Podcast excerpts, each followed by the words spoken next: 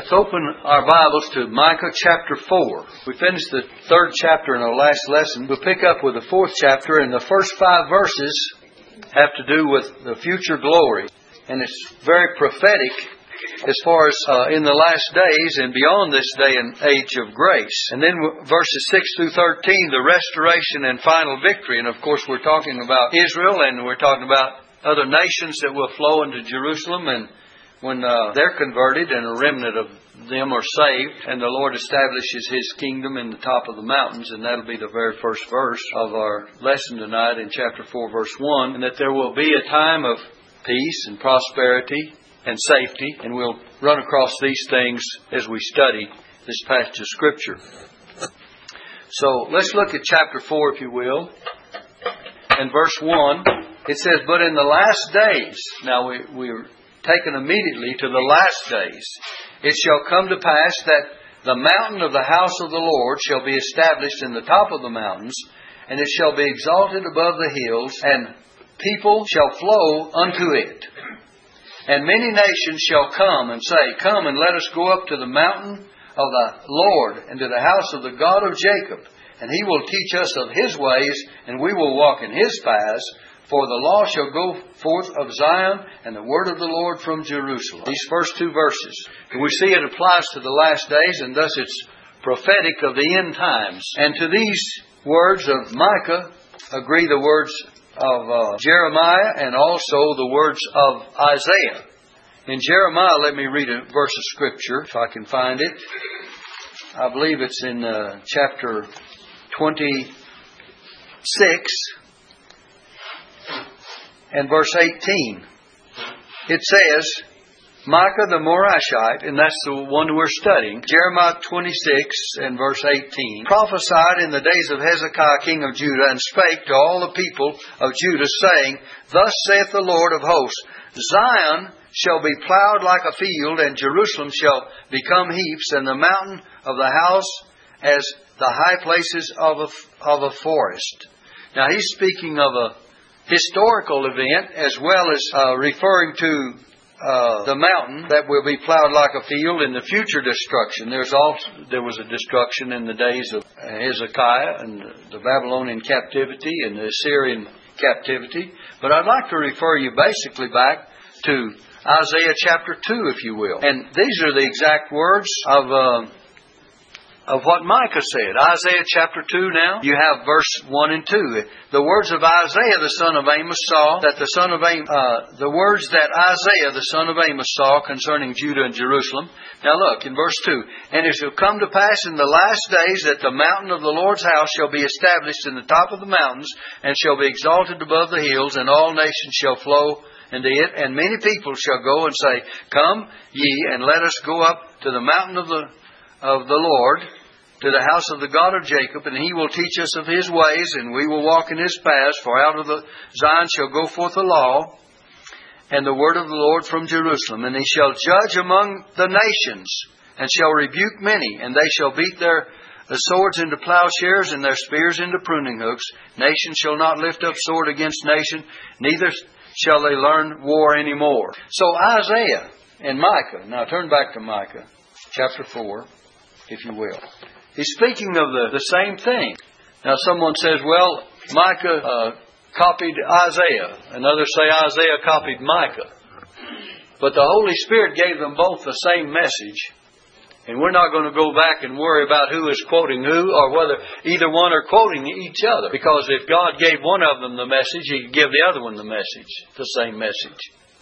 So we're not going to get into that category of, of controversy that many people have tried to establish and say, well, you know, they plagiarized one or the other. But we're not going to get into that, because we know the Holy Spirit is the director of all of it.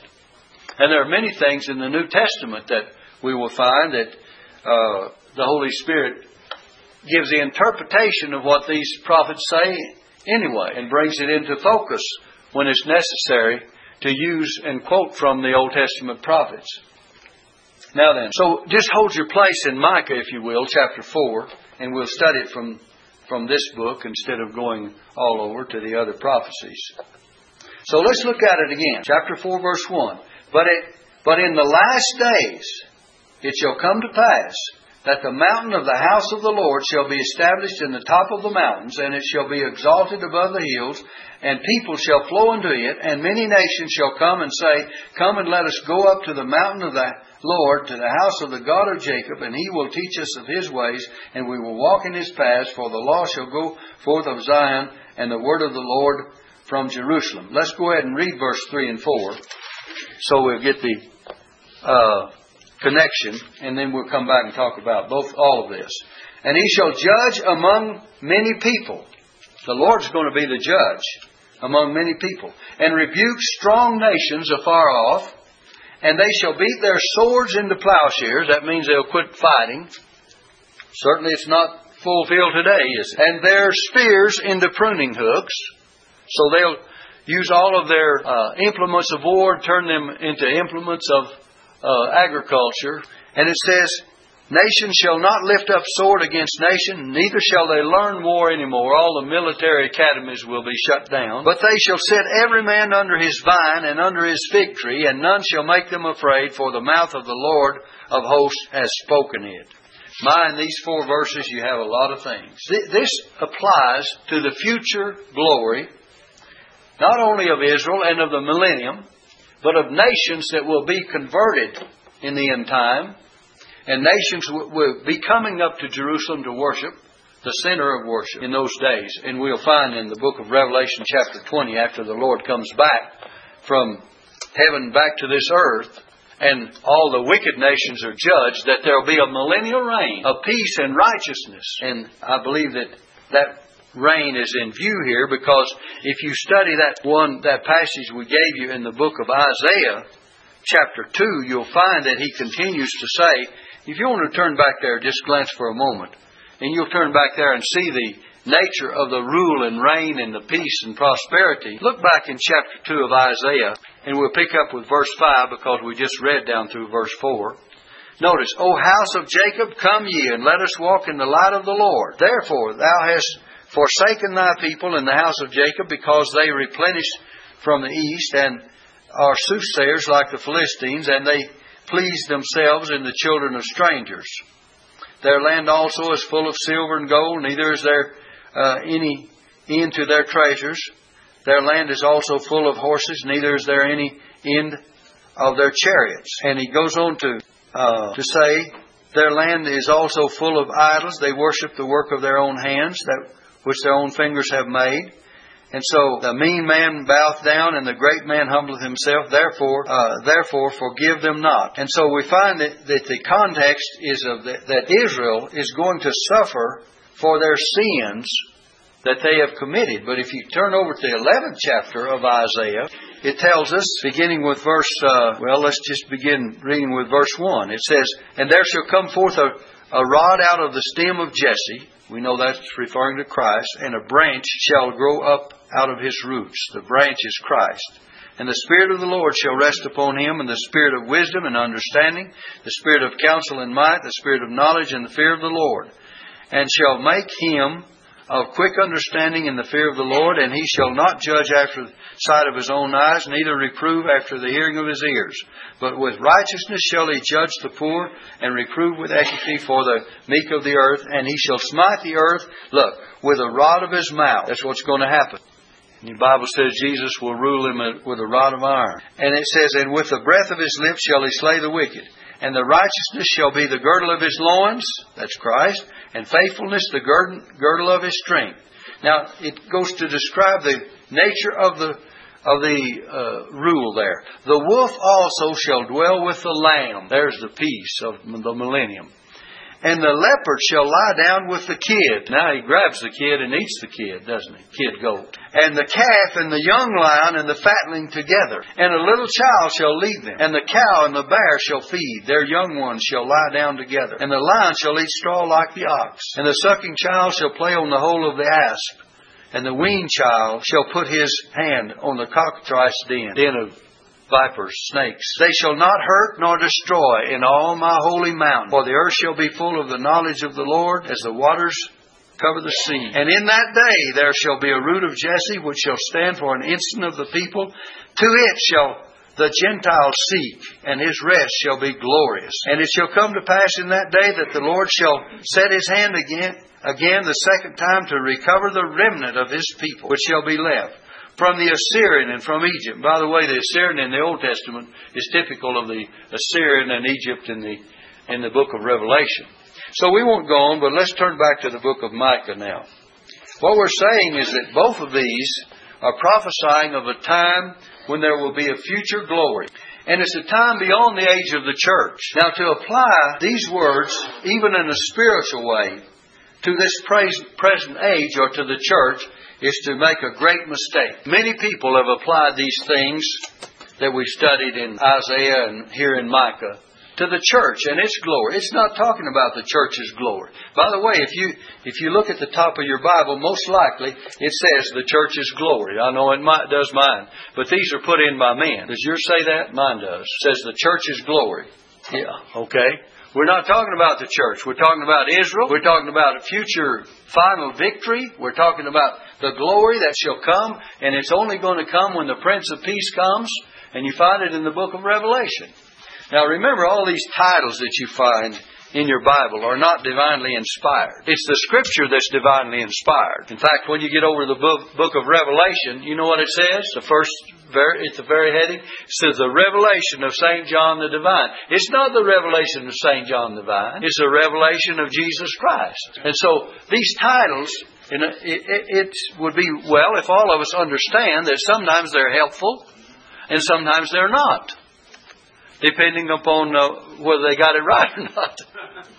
But this really is a great mistake if you pi- apply this to the church. The house of the Lord here is not the church, but the house in Jerusalem, to which uh, the nations and kingdoms of nations will come to worship the Lord of hosts. And the nation will be judged and rebuked, and God's throne will be established in Jerusalem.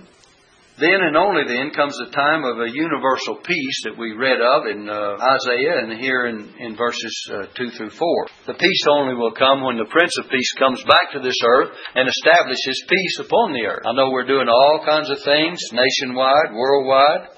People have different ideas about what's taking place. And it's true that we should fight present dangers and that we should deal with situations because God has given us that knowledge and ability, and we should uh, not just let evil rule and reign when we can uh, put it down. But on the other hand, the only time that real peace is going to come is when Jesus comes and brings peace to Israel and to all the surrounding nations, and then all nations that come there to worship will be there in a sense of peace and prosperity. We'll get into the prosperity of it in just a moment. Now, if you notice verse uh, three, we'll read it again, verse three and four. Well, verse two says, uh, let's not skip it over quickly, as I have. It says, and many nations shall come and say, come and let us go up to the mountain of the Lord and to the house of the God of Jacob, and he will teach us of his ways. I mean, this is, these are nations that are converted. Jesus is going to destroy all the wicked nations, all the goat nations, when He comes at the Battle of Armageddon in Revelation nineteen, and a great judgment will take place. But then after that, there's going to be peace and prosperity. And there, there will be some that will turn. And it says here, uh, He will teach us of His ways, and we will walk in His paths. That looks to me like repentance and surrender and willingness to turn to God. For the law shall go forth of Zion, and the word of the Lord from Jerusalem. Now, in verse three it says, and He shall judge among the many people, and rebuke strong nations afar off. Then it says, and they shall beat their swords into plowshares, and their spears into pruning hooks. As we've already stated, they'll turn these implements of warfare into implements of agriculture, and there'll be peace and prosperity. It says, uh, nation shall not lift up a sword against nation, neither shall they learn of war any more. Now, verse four says, but they shall set every man under his vine and under his fig tree, and none shall make them afraid, for the mouth of the Lord of hosts has spoken it. Turn to the book of First Kings, chapter four, verse twenty-five. That was a condition of Israel and Judah uh, that's spoken of in the Kings when they would uh, be through with their warfare in the old days. It says, First Kings four twenty-five, and Judah and Israel shall dwell safely, Every man under his vine and under his fig tree, from Dan even to the Beersheba, all the days of Solomon. He's talking about the peace and prosperity in Solomon's day. And the same term is used to talk about a future uh, safety, peace, and prosperity. See that? First Kings four twenty-five. All the days of Solomon, they had this wonderful, peaceful condition. Then after Solomon died and Rehoboam and Jeroboam, the kingdom was divided, and, and everything began to really uh, uh, have problems. So then they had uh, their sins. They went back into idolatry, and their sins again had to be judged, and they were judged. And the prophets of old spoke against uh, them for their sins they had committed and the idols that they worshipped. All right, back in Micah chapter four, verse four. So when it says, "But they shall sit every man under his vine and under his fig tree, and none shall make them afraid, for the mouth of the Lord of hosts has spoken it." Will not it be a time of peace when the Lord establishes a peaceful reign upon this whole earth? And that's what the only time that, that it's going to ever happen. I know we've got all these things that they're trying to do today. The U N met today, and they had Colin Powell's uh, speech, and they had all this stuff revealed. And sure enough, it, it is true that Saddam Hussein is trying to hide everything. He's not trying to cooperate, and he will from now on. He never has any intention of doing that. But on the other hand, what is the answer? We don't know the answer. And that's what they're they're worrying about today. So, uh, and, and we don't know what's going to happen. In fact, our own nation, they say that the threat is heightened in our own country uh, from the, uh, from the uh, terrorist groups. And it probably is. And I'm, I don't, I'm not a prophet nor the son of a prophet. But I will say this, that it looks like that we will be attacked again in our own nation at some time or other. When some of those uh, guys get loose and they have the opportunity to do us evil, they will do it. And we just as well expect it, because it's going to come. Because there's hatred all over the world. There's all kinds of things. And when we try to, to promote peace, it doesn't seem that some people take it that way. But on the other hand, uh, we do the best we can. Let's get back to this. In verse five it says, "For all the people will walk every one in the name of his God, and we will walk in the name of the Lord our God forever and ever." Now you'll find that there are some nations that will yet have to be converted from their false gods and turn to God. And we will walk in the name of the Lord our God forever and ever. In that day, verse six, saith the Lord, "Will I assemble her that halteth, and I will gather her that is driven out, and her that I have afflicted." Who is he? Who is he afflicted? Israel. And the nation in the book of Revelation will go through much pain and travail and suffering before they're converted. And not all will be converted. It's going to talk about a remnant. That's a small number of the multitudes, but there will be some. Notice, "I will make her that halteth a remnant, and her that was cast out, cast far off, a strong nation. And the Lord shall reign over them in Mount Zion, and henceforth even forever. And thou, sh- and thou, O tower of the flock, the stronghold of the daughter of Zion, unto thee shall it come, even the first dominion, the kingdom shall uh, come to the daughter of Jerusalem. Now why dost thou cry out aloud? Is there no king in thee? Is thy counselor perished? For pangs have taken thee as a woman in travail." And you'll find that uh, in the book of Revelation, this travail speaks, actually, of the travail and the suffering or the great tribulation that that nation and people will go through. That's the travail. And out of that travail, there's another scripture says, "Before Zion," listen, "before Zion travailed, she brought forth children." Then it says, "Who hath heard such thing? Did you ever see a woman bring forth a child without travail?" And it says, "Behold, Zion, before Zion travailed, she brought forth children." Not so. He says, "Who hath heard such thing?" It's after the travail that the children are brought forth. And so it's after Israel's pain and suffering in the great tribulation that the fruit will be brought forth, or the remnant will be converted, and that there will be peace and righteousness, and these things that we've already pointed out will be the condition that exists. Verse uh, ten says, "Be in pain and labor to bring forth, O daughter of Zion, like a woman in travail. For now shalt thou go forth out of the city, and thou shalt dwell in the field, and thou shalt go even to Babylon. Now, there's a Babylon of the Old Testament, and remember, there's a great wicked Babylon in the book of Revelation. There shall there shalt thou be delivered. There the Lord shall redeem thee from the hand of thine enemies. Let's stop there for a moment. If you go over to the book of Revelation, in the twelfth chapter, look at the twelfth chapter of Revelation, if you will.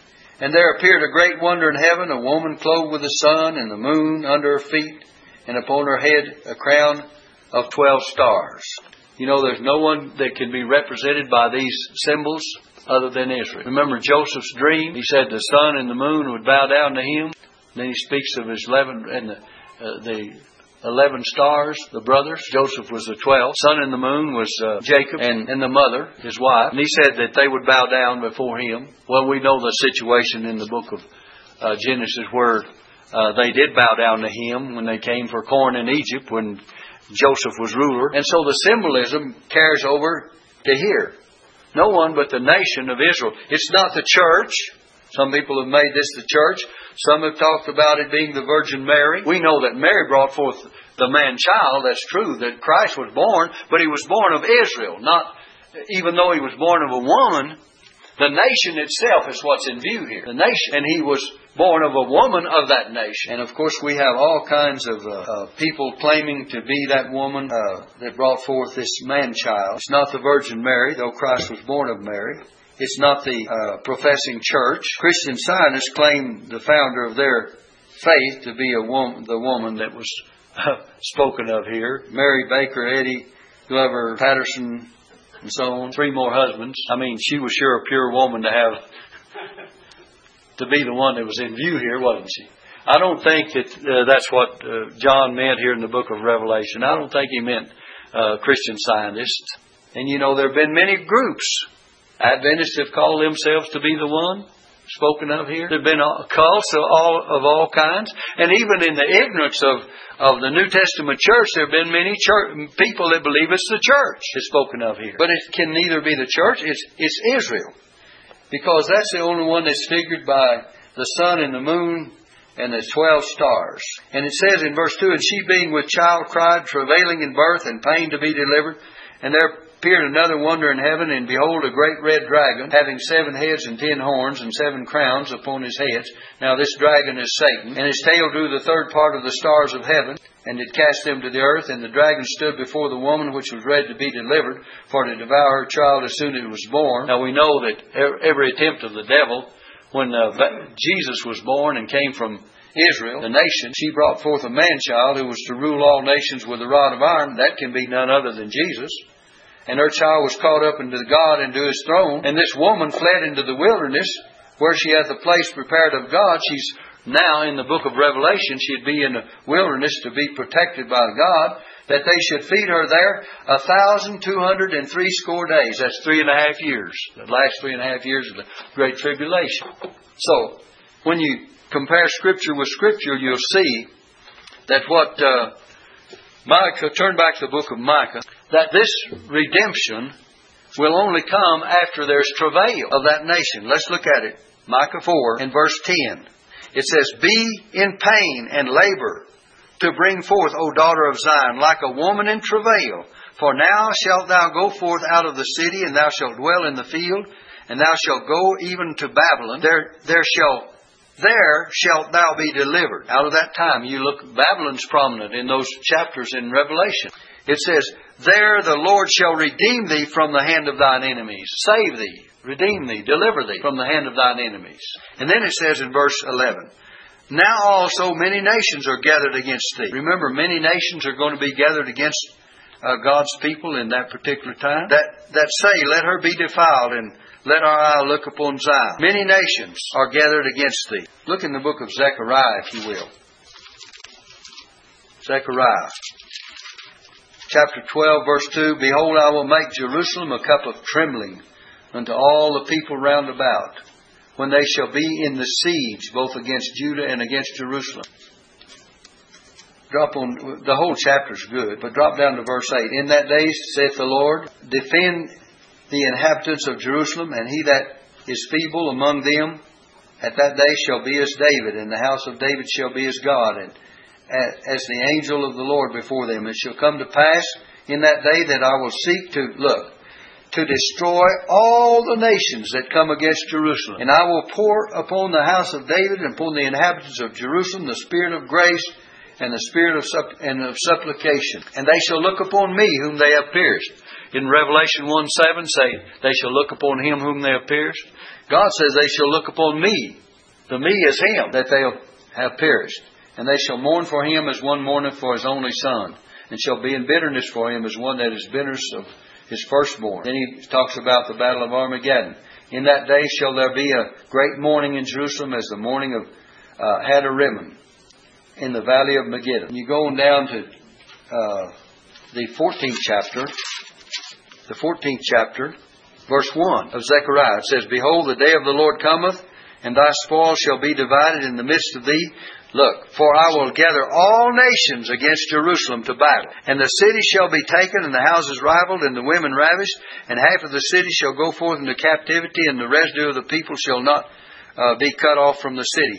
Then shall the Lord go forth and fight against those nations as when he fought in the day of battle. And then the Lord Jesus is going to come in power and great glory. And his feet shall stand in that day upon the Mount of Olives, which is before Jerusalem, on the east. And the Mount of Olives shall cleave in the midst thereof toward the east and toward the west. And, the, and uh, there shall be a very great valley, and half of the mountain shall remove toward the north and half of it toward the south. And it goes on to tell of uh, what's going to happen in the last days. Verse eleven, And men shall dwell in it, and there shall be no, no more utter destruction, but Jerusalem shall be safely, look at that, verse eleven is good, safely inhabited. Back in Micah now. Chapter four and verse twelve. Well, verse eleven is what we just read. Now, uh, verse eleven, we'll read eleven and on down and finish it up. Now also many nations are gathered against thee that say, Let her be defiled, and let our, our eye look upon Zion. But they know not the thoughts of the Lord, neither understand they his counsel. For he shall gather them as the sheaves into the floor. Arise and thresh, O daughter of Zion, for I will make thine horn iron. Horn speaks of, of power. Iron, and I will make thy hoofs brass. And thou shalt beat in pieces many people, and I will consecrate their gain unto the Lord, and their substance unto the Lord of the whole earth. We'll have to close there, but we're going to find in chapter five the siege and the smitten judge. Christ will be smitten. And the birth of Christ is prophesied in verse two. And then the events of the future and Christ's rejection is included in all this. And the remnant of the kingdom of, of Jacob and the kingdom is the last verses of this fifth chapter. So we'll take that up in our next lesson. Thank you for your patience and your kind attention.